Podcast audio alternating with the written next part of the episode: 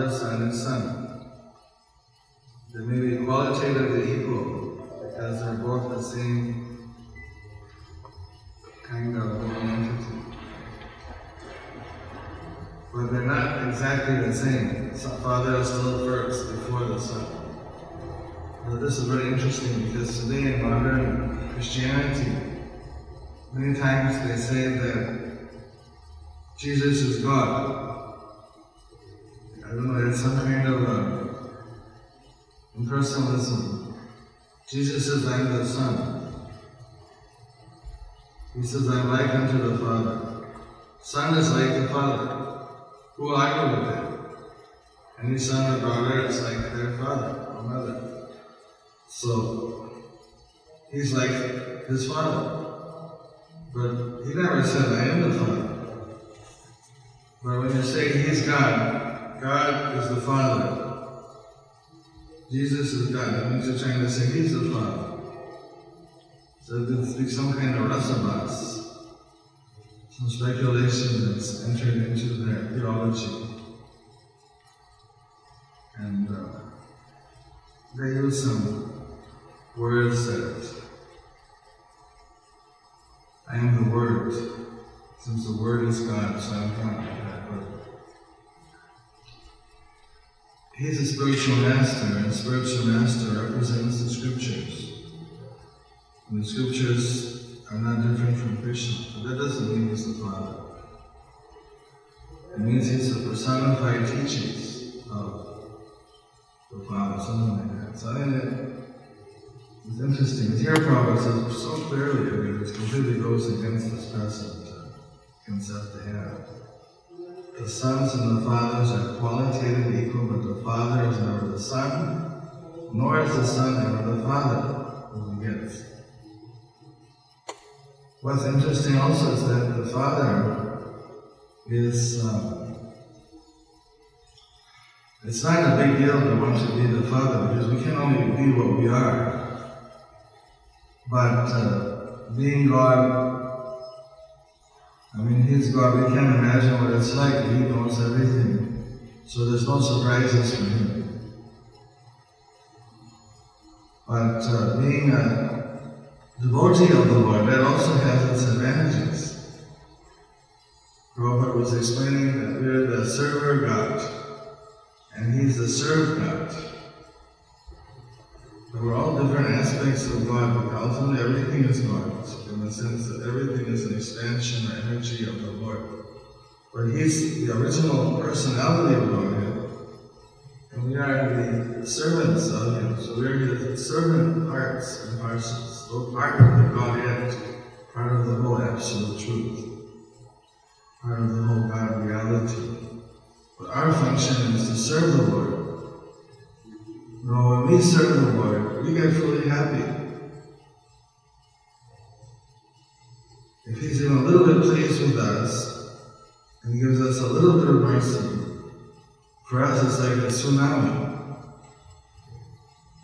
Hmm. I was just in Sri Lanka and Chennai and Tamil Nadu, and feeding the people there.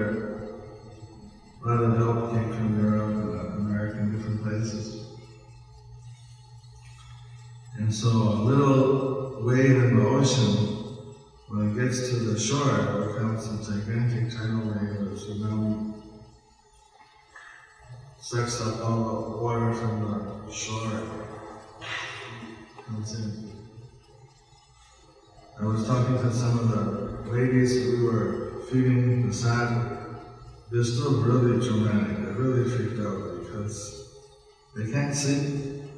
They don't have a house anymore, but they sleep away from the beach. And they're building some temporary houses on the beach, but they're afraid to sleep there because it was so traumatic. All of a sudden, you wake up and find yourself in a tunnel and so much water. So they're not, they're not feel secure anymore to be right next to the ocean. Before it wasn't a problem for them. They used to take a while to get over the trauma. But um,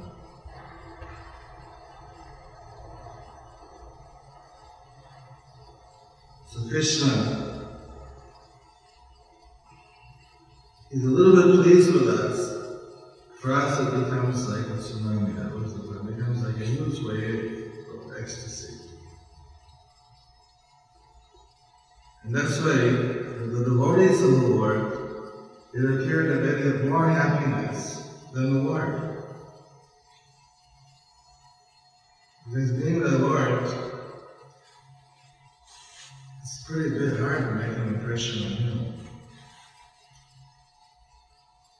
But He gets pleased easily. He's always pleased. It's very, his nature is to be always pleased. It's only Radharani who makes a super big impression. He gets pleased with the other services of the devotees.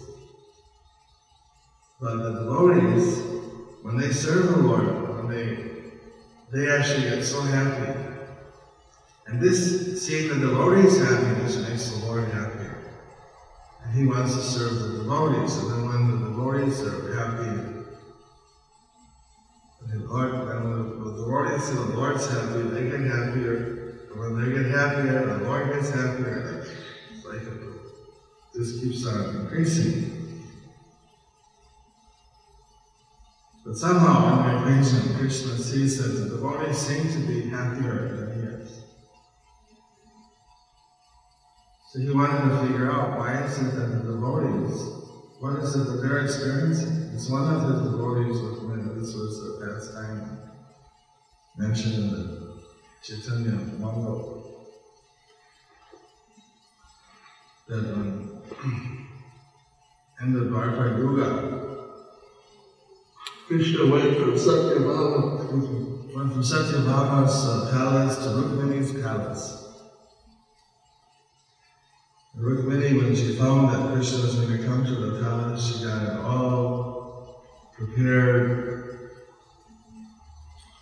everything clean, brought kirtan party, brought uh, brahmanas to chant mantras, brought uh, music bands, decorated the door with uh, sugar cane stalks and full water pots.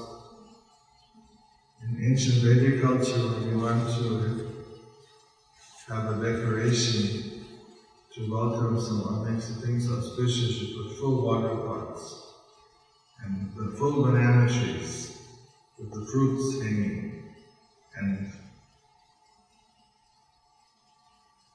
sugar cane stalks and the whole grains, sprouts, sprouted grains, things like that. Of natural things, things which are auspicious, natural.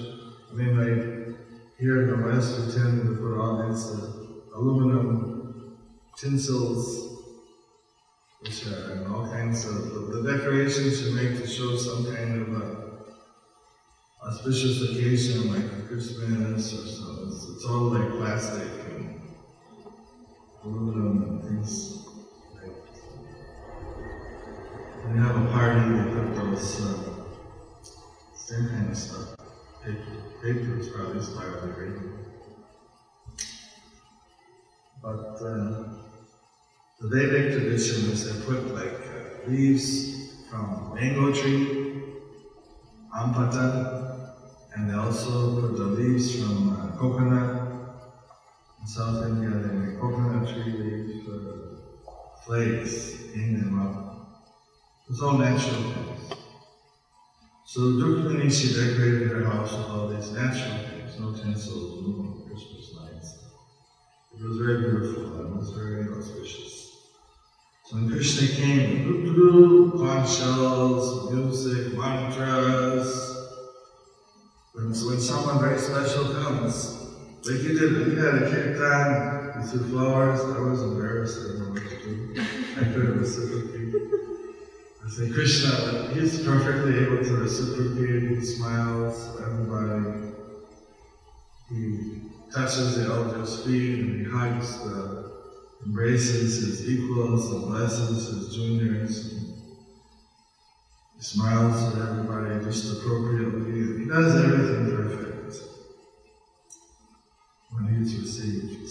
When you read the reception in the first canto of him coming to Dwarka,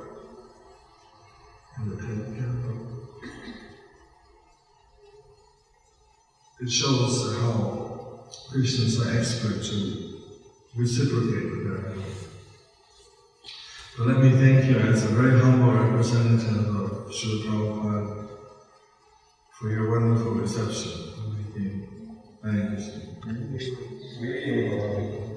And uh, let me apologize for being late. My ride came and disappeared. I don't know what happened. Emergency. Alternative. I'm looking.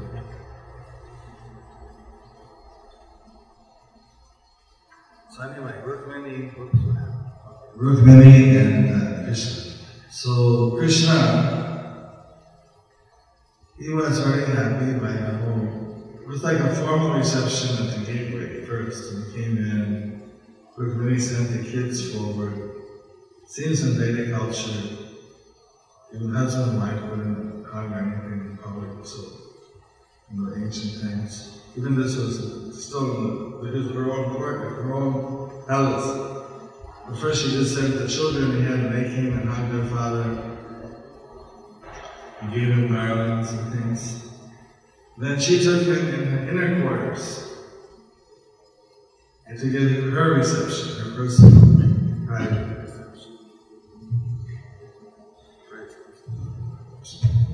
And her private reception be sorted for what I'm saying. And uh, she bathed the feet of Krishna.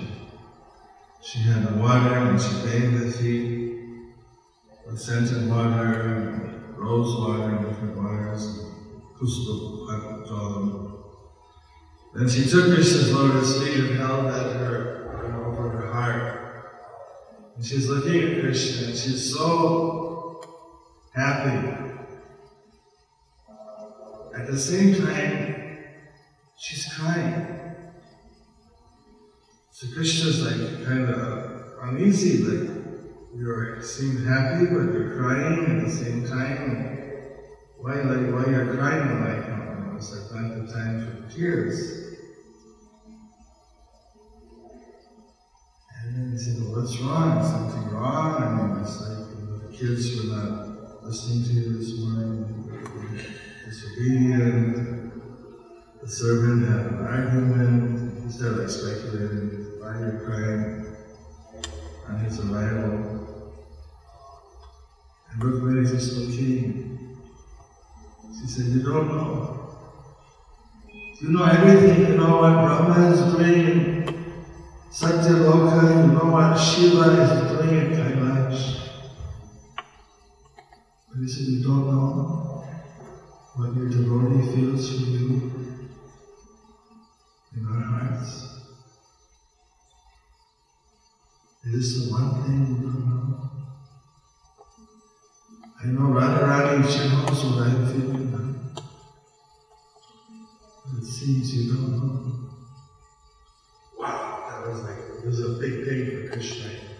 People don't tell him he doesn't know things. What do you mean? I don't know. Can you say that?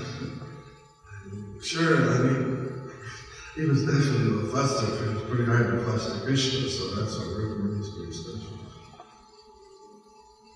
No, no, it's, tell me, tell me what's wrong. Why are you praying?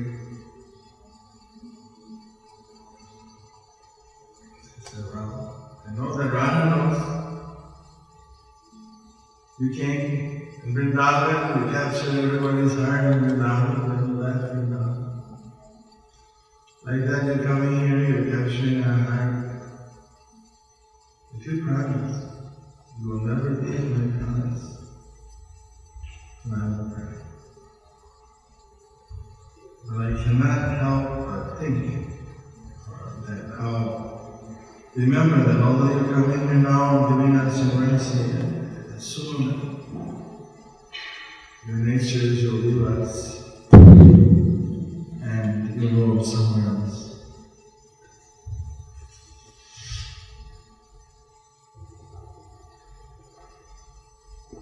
No, no, I won't leave you. Why do think like that? She picked her up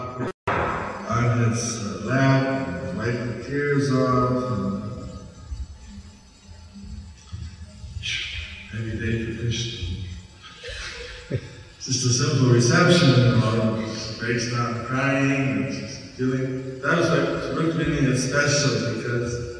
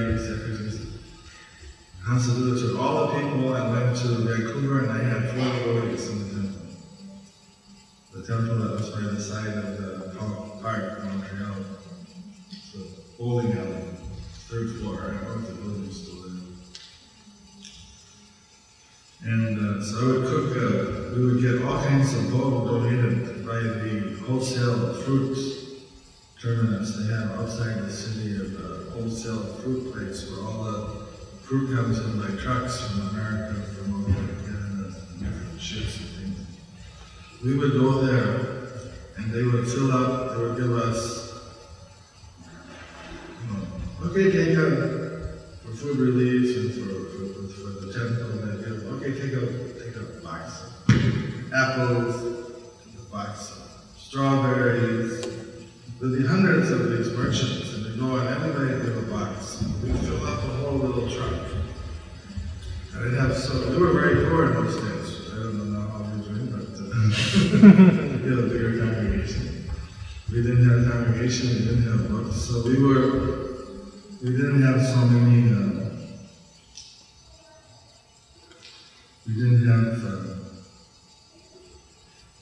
sources of income. So our main source of income was the Sunday feast. And we had all this bhoga. So I cooked a 26 preparation feast. On a Sunday morning, we would have six chutneys, fruit chutneys. Because we had so many fruits donated. So I mean, fruit chutney, fruit halwas, five kinds of halwa, blueberry halwa, apple halwa, cherry halwa, whatever. It didn't know so many preparations. They do chutney and halwa. So I didn't know how to make pies. But uh, some cheese I could make. In the end, of it was a huge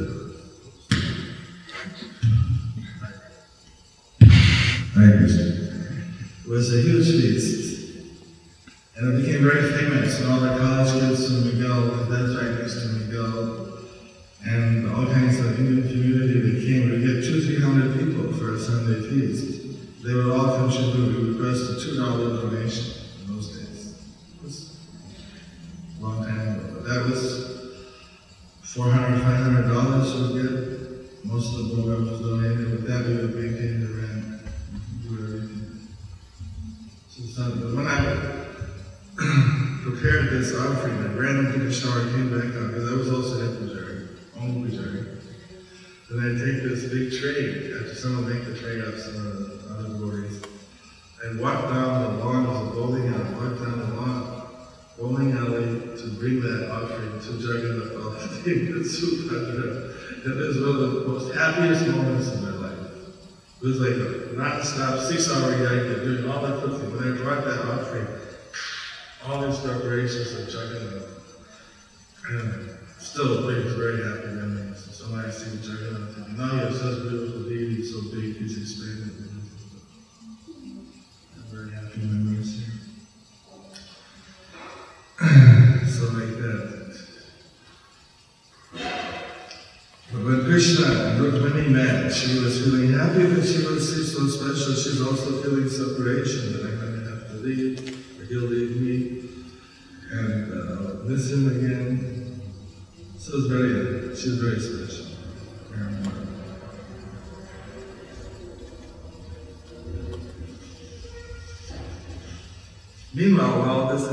Is happening, Narada Muni flies to the window. And uh, he's the guru of Krishna in Dwarka. That's his role. So Krishna's like, relief, you know. It's getting pretty intense here. Wife's crying. So, oh, Gurudev! He jumps up. He's going to serve Gurudev.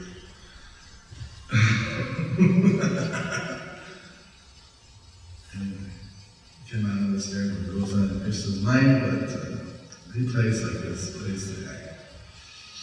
What really goes on? Who knows? Who knows?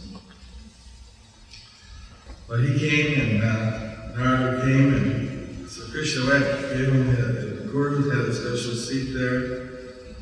Got him in the Guru's seat. Now they made his feet together. But he saw that Narada was agitated.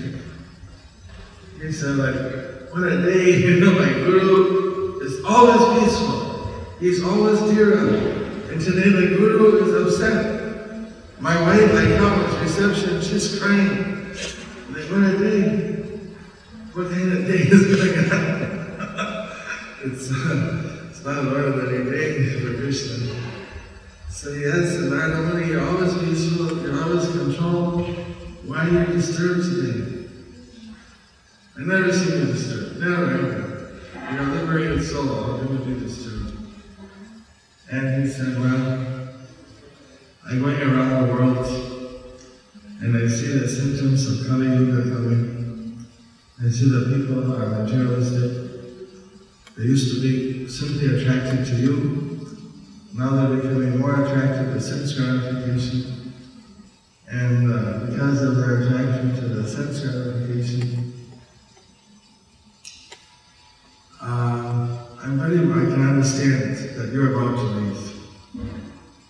Just like when the sun is about to set, the same heat doesn't come on midday, even though midday is warm here, super warm. I guess there's one degree plus.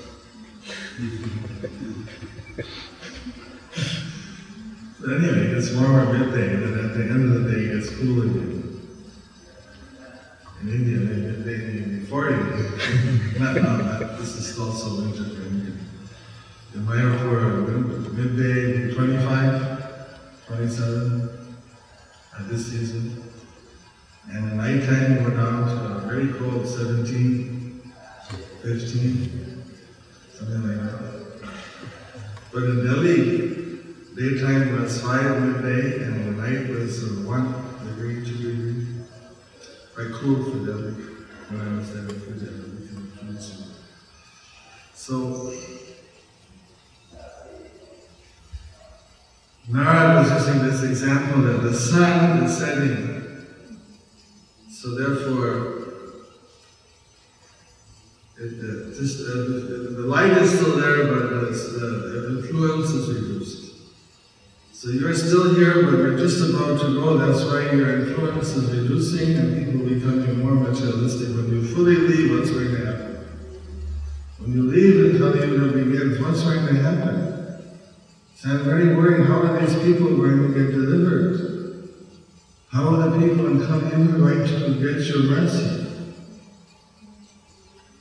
So Narada Muni is so compassionate that although he is a liberated soul, he feels this compassion for the conditioned souls and how they can be a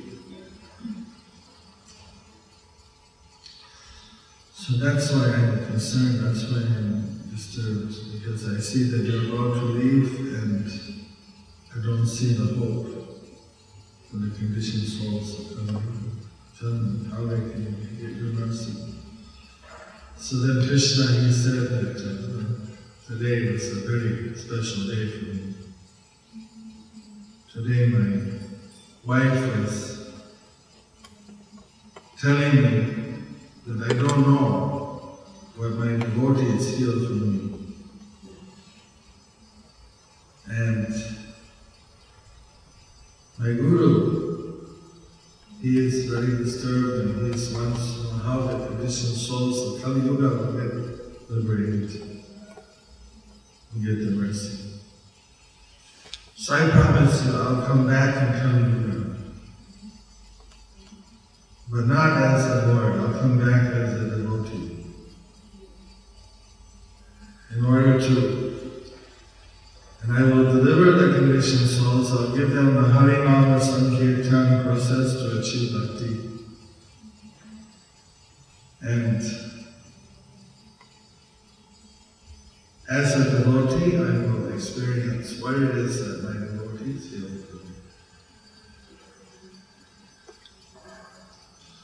So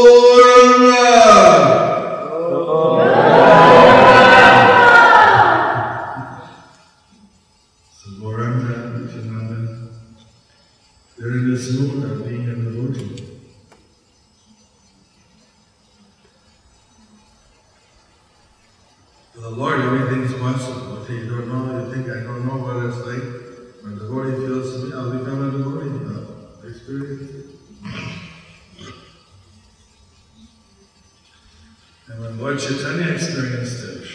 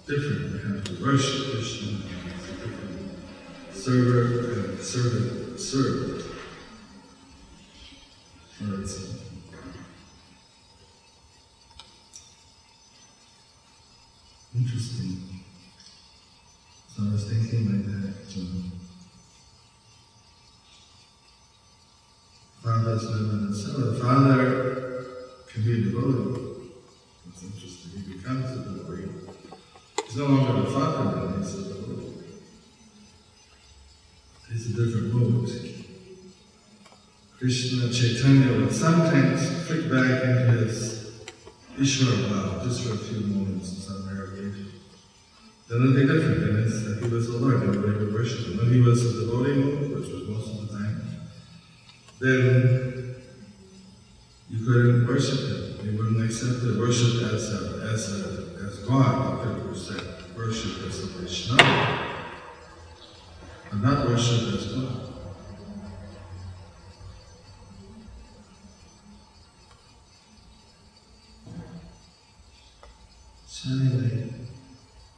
Now we're just reading the second canto, which is about the of the Lotus feet of the Lord. The first and second cantos, Lotus feet. Third cantos like the knee. The fourth, fifth cantos are the I forget exactly how it works out. One's the waist, then you have the sixth and seventh is the chest, seventh, eighth, something like that, go up. Ninth is the neck, tenth is the face. Something like that. I may have one of them. The 11, 12, so again, back just like.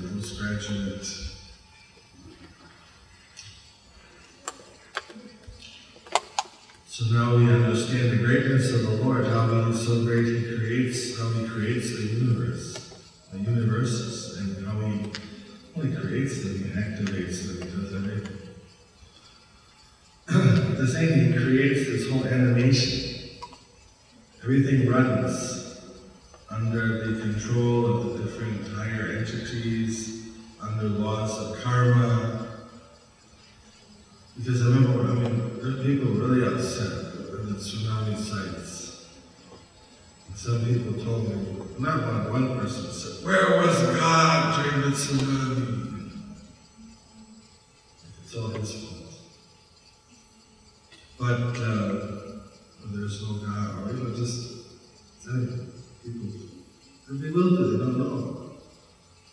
why does God let these things happen?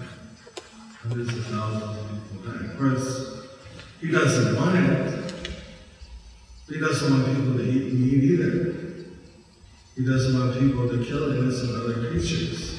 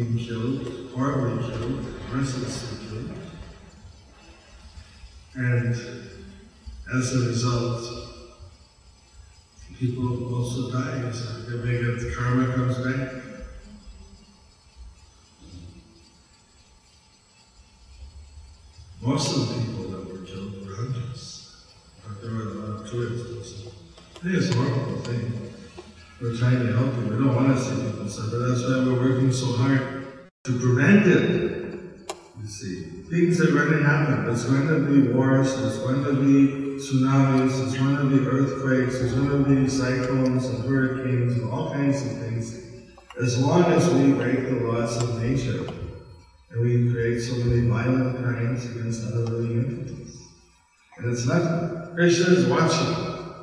He's not like directly, he, he intervenes and saves devotees. But he doesn't, he doesn't directly, it's not, he says in the Bhagavad Gita very clearly that he just sets up the system. And uh, he lets, he has to prove it, like it comes in like for approval, but he doesn't directly, it's not, it's all happens automatically. Like he's doing out of some kind of vendetta or. Or sometimes, you might do vendetta, but that's like,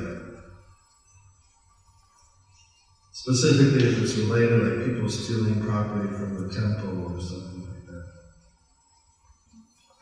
In Sri Lanka, there's an interesting story that there was a fisherman boat of Muslim fishermen. They were out in the sea when the tsunami hit. And the tsunami went right under the boat. They didn't even know it because in the ocean, the tsunami is only very, you know, six, what's it, eight, 15 centimeters or something. 30, 50, maybe 50 centimeters. It's not a big thing. When it hits the shore, it's very big. So he was out fishing, and then when it was and his village was being destroyed, he didn't know. But then he saw this picture, this not picture, but he saw actually the ocean, like the vision of Anantasesha, a big snake, with a blue person lying down on the snake. And he was a Muslim, he didn't, he didn't know who this was. He just was surprised how can somebody be lying on a snake and how are they in the middle of the ocean? So it freaked him out. Know? So they, they went back to his uh, village. When he came back, you know, there's nothing there, everything was completely destroyed by the tsunami, was, he missed the whole thing. And then he told it, but somehow he was able to go and save his baby boy, and this and that was stuck on a tree, or you know, some detailed thing. He just reached there in time to help people. And afterwards he told that he saw this vision or saw this person in the ocean. How is it possible? And some said, well, I know that. That sounds like a Hindu god that's a temple down the road, something like that. I went by one time up to the window of the building. And so they went and we saw that there was this Anantasesha deity a few kilometers down the way. And they put it in the newspaper because it was a Muslim that saw it. I thought it was, but I couldn't be lying. They didn't know these things. Like a Hindu that said it, but uh, all the major papers that came out of the movie, something that. So Krishna was there, he him get back, safe his family. Don't know exactly what it means. Just kind of a third-hand story for those people. Krishna protects his devotees. Name Bhakta Pranashati. Somebody surrenders to Krishna, he takes a personal care for that person. But if somebody's not very personally taking any kind of service attitude to the Lord, then he doesn't necessarily take a personal care.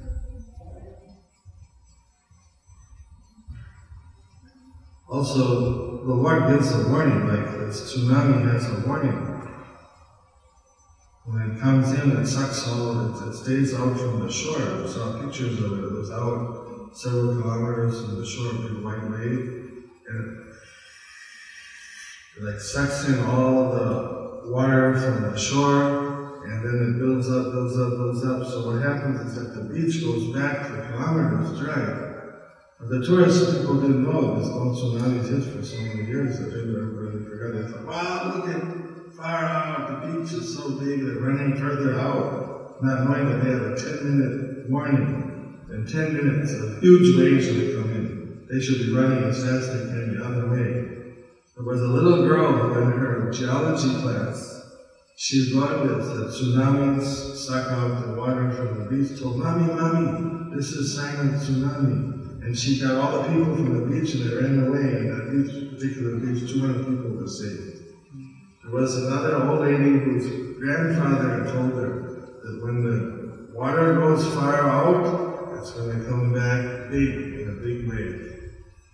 So she told her villagers, let's go, this is a big wave coming, big wave coming. They all ran off their stuff and they went up to a temple and took shelter up in a Buddhist temple in Thailand and they were saved.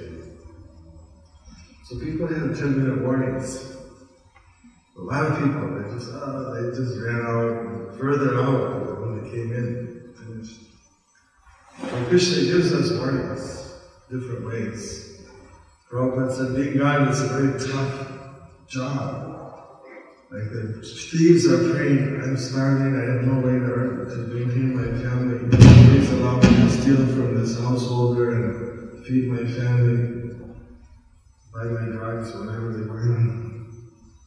And uh, the householders praying, please protect me from the uh, thieves. I don't want to be robbed. So Buddha Krishna listens to both are praying one way or another. So usually he gives some kind of warning to the householder. A thief would come, some warning is there, but if they're not careful, if they don't take the warning seriously, and the thief gets a chance. Just like mosquito praying, I have to have the blood to drink. And the people praying, please don't let the mosquito bite me because I don't want to get malaria or sick or so the mosquito first goes by the ear. So I'm here. So why are they also by the ear? It's like Krishna's warning. so take take care. Mosquitoes are here. So like the, they gave some of these. I said this is uh, the tiger has a little rodent like a guinea pig. But whenever the tiger is about to strike this little rodent type animal. It's too small for the tiger to catch. It goes in some hole and some. Just when the tiger's about to leap, and they can, they can leap in huge distances. This animal was up, chee chee chee chee chee chee chee chee chee chee, beep beep beep beep beep beep, makes some sound. Then that animal is only the tiger's. Tiger doesn't like that animal, but he can't do nothing about it. It's like that's a special warning given by Krishna to the deers. Otherwise, the deers don't stand a chance. But if the deer say, is that really a tiger or a space? No. When you hear that sound, you go, you're safe. You hesitate one minute, that tiger's already in the air. One second.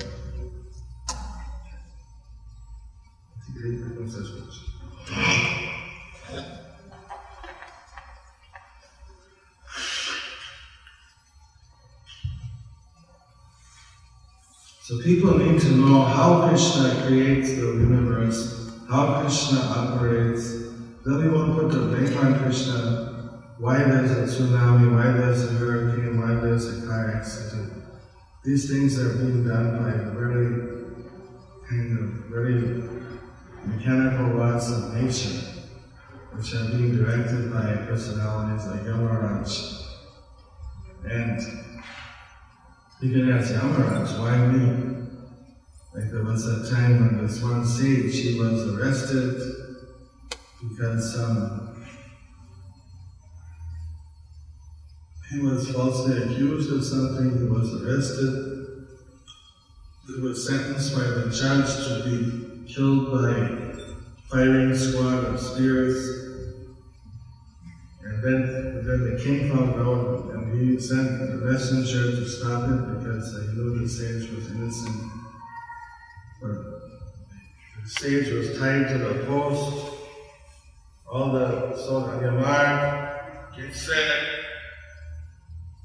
And they're just about to fire the spears on him. You know, it's like, talk about tension, right? You're just on the firing squad, ready to go, then the messenger comes up.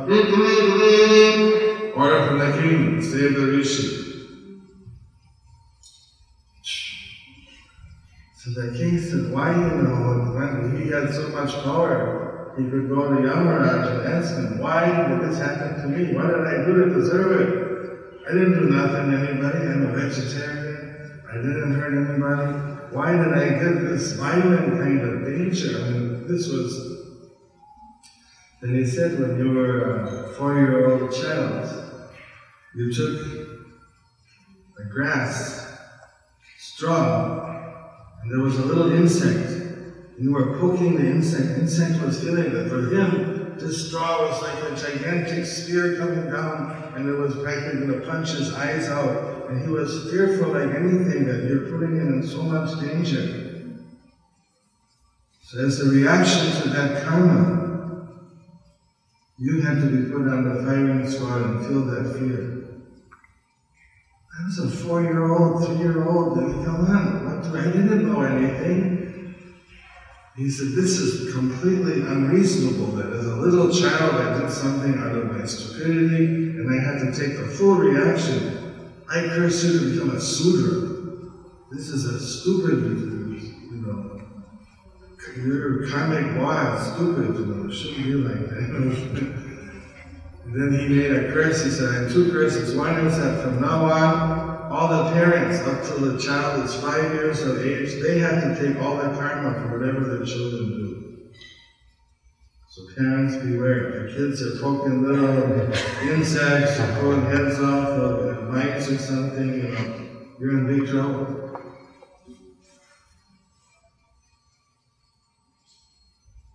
You know, see, they don't do anything violent. So, then that's how Yamaraj became uh, Vidura, because he was cursed by these things. I think the people, they really, we can understand, they really need, if they could know Vedic culture, they'd know a lot more how the laws of karma work, and they would not be so resentful to Krishna. We bring it on ourselves.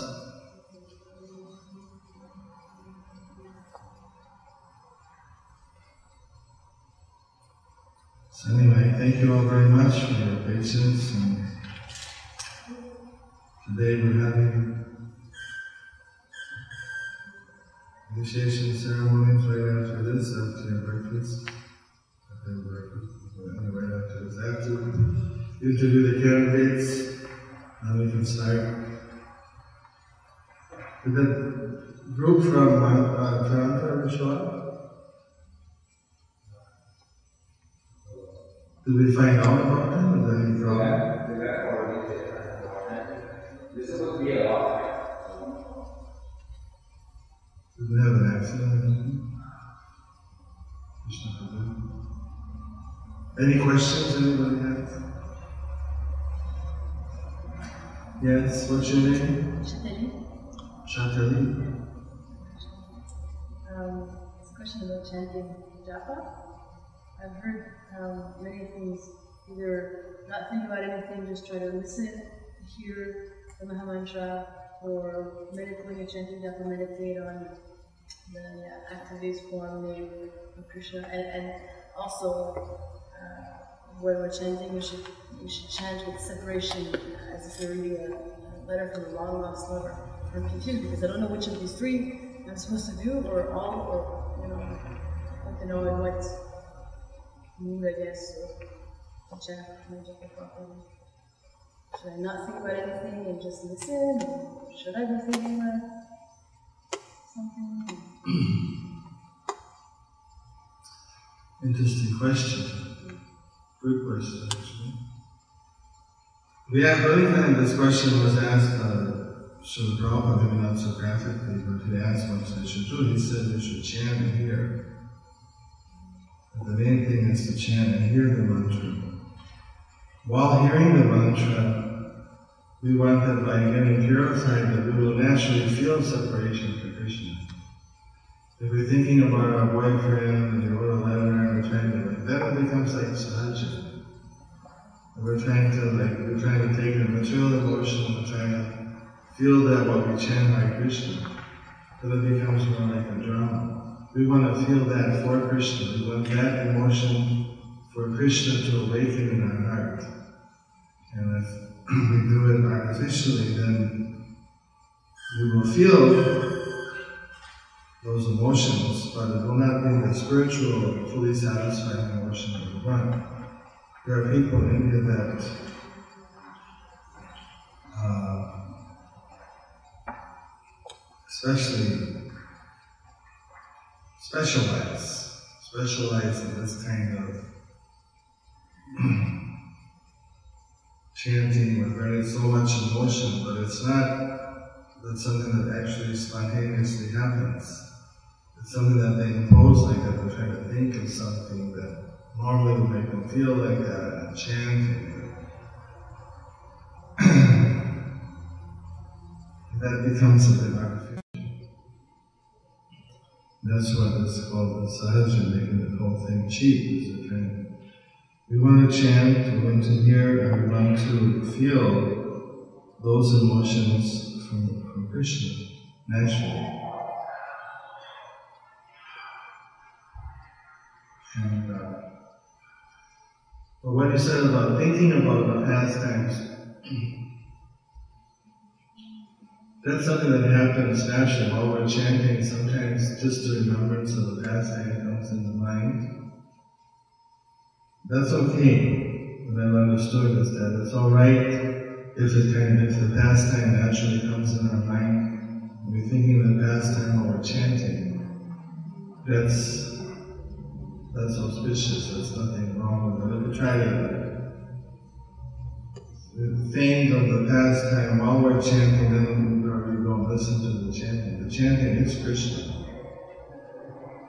The holy name is Krishna. So we want to meditate on Krishna.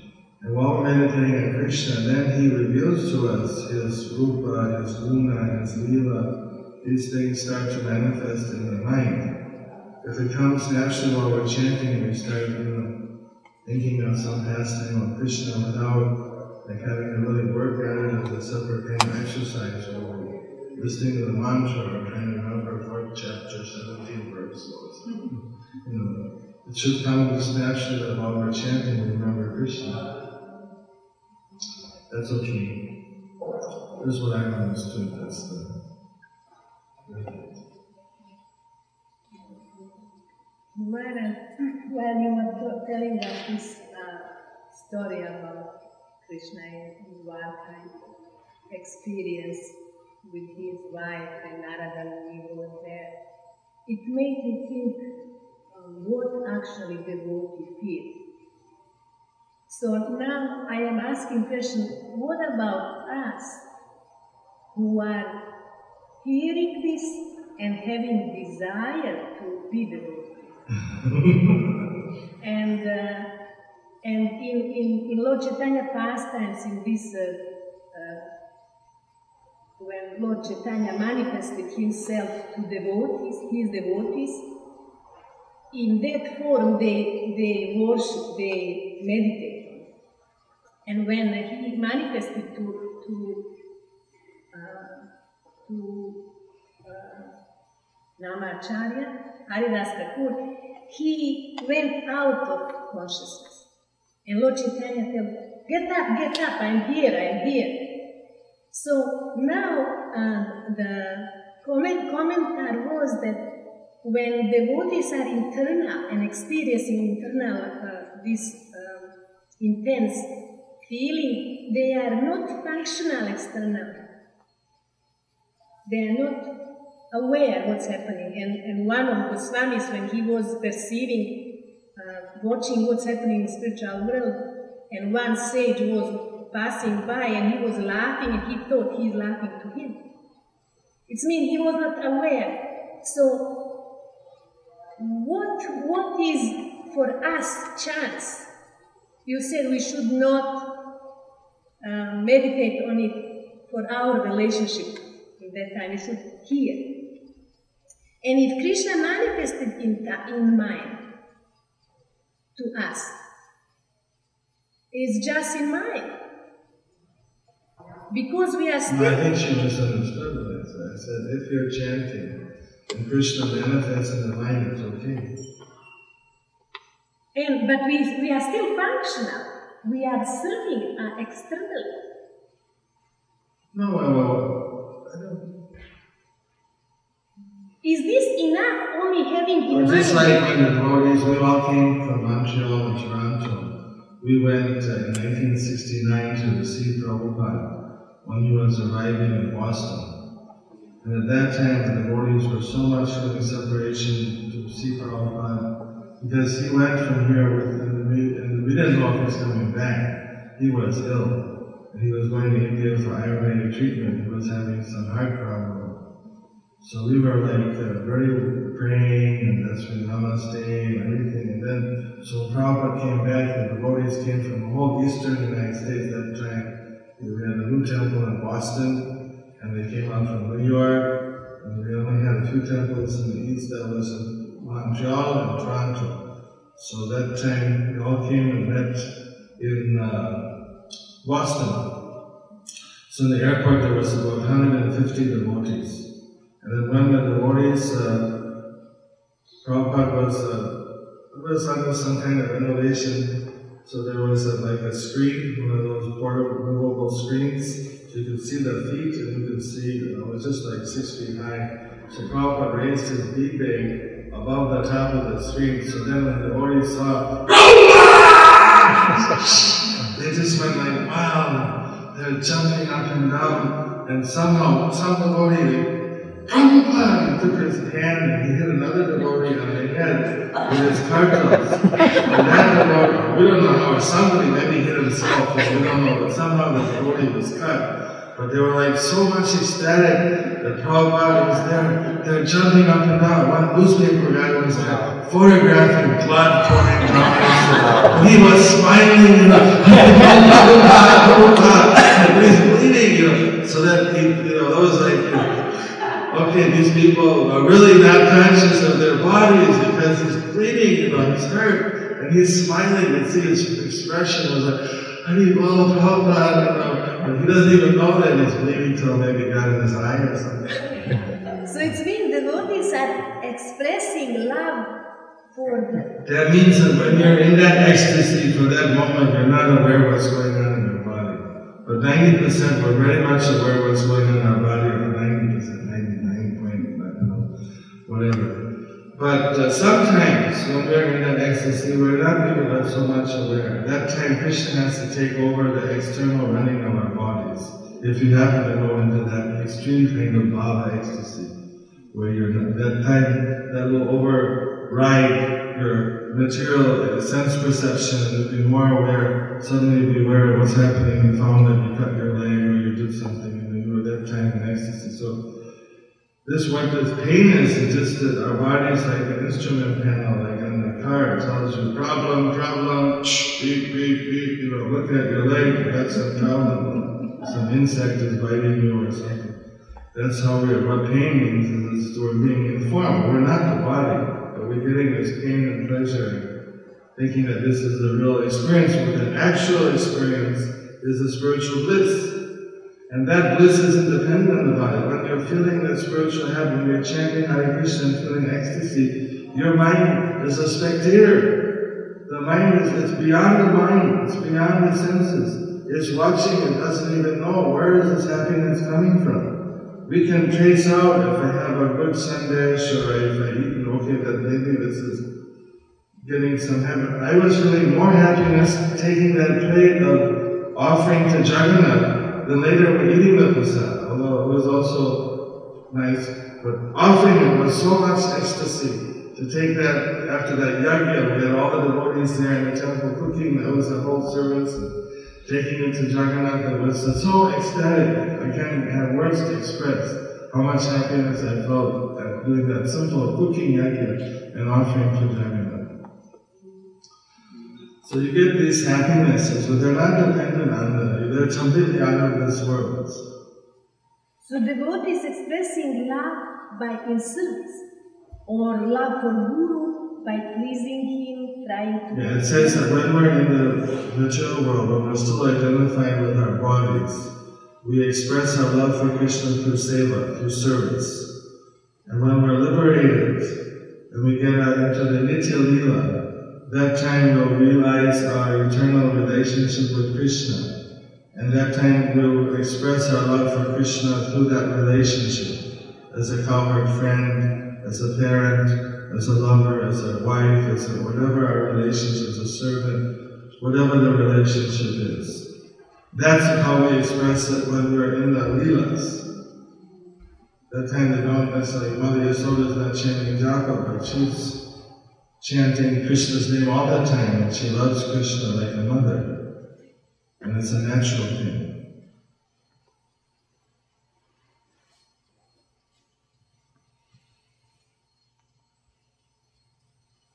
Does it make sense now? You understand? Yes. But through that seva, you can actually experience the spiritual taste, spiritual ecstasy. And when devotee is greedy for service, greedy it means that there You, is you get some devotees who say, why? You find some devotees eagerly get service, so that all the time everybody is uh, putting a lot of service. And devotee, so the devotee is very eager to do service up to, you got to up to your capacity, you have to finish your rounds, you have to do your all the services. But uh, That's very good. We should be very eager to do service. We find some devotees, they're very eager to do service.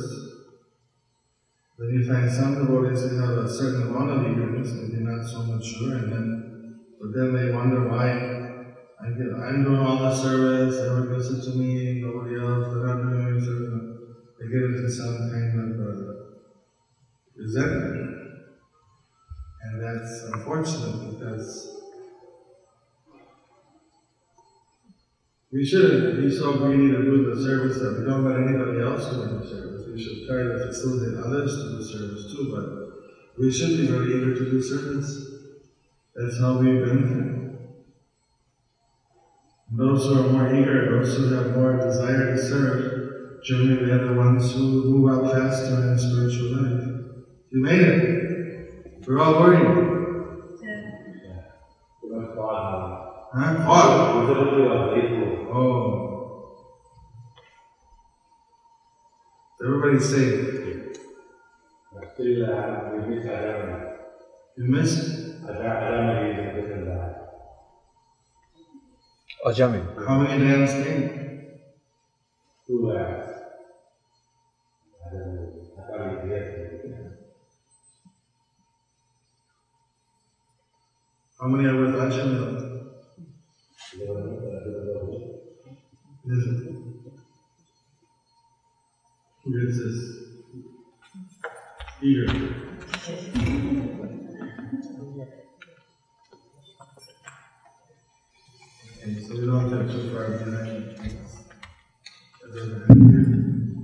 I have some oil from the Shiga Day offering in my outdoor.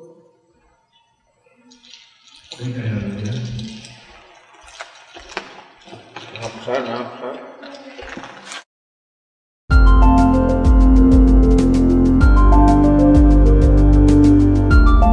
Thank you for watching our videos. Be sure to subscribe to our channel. We publish new videos every day. And don't forget to like and share our channel.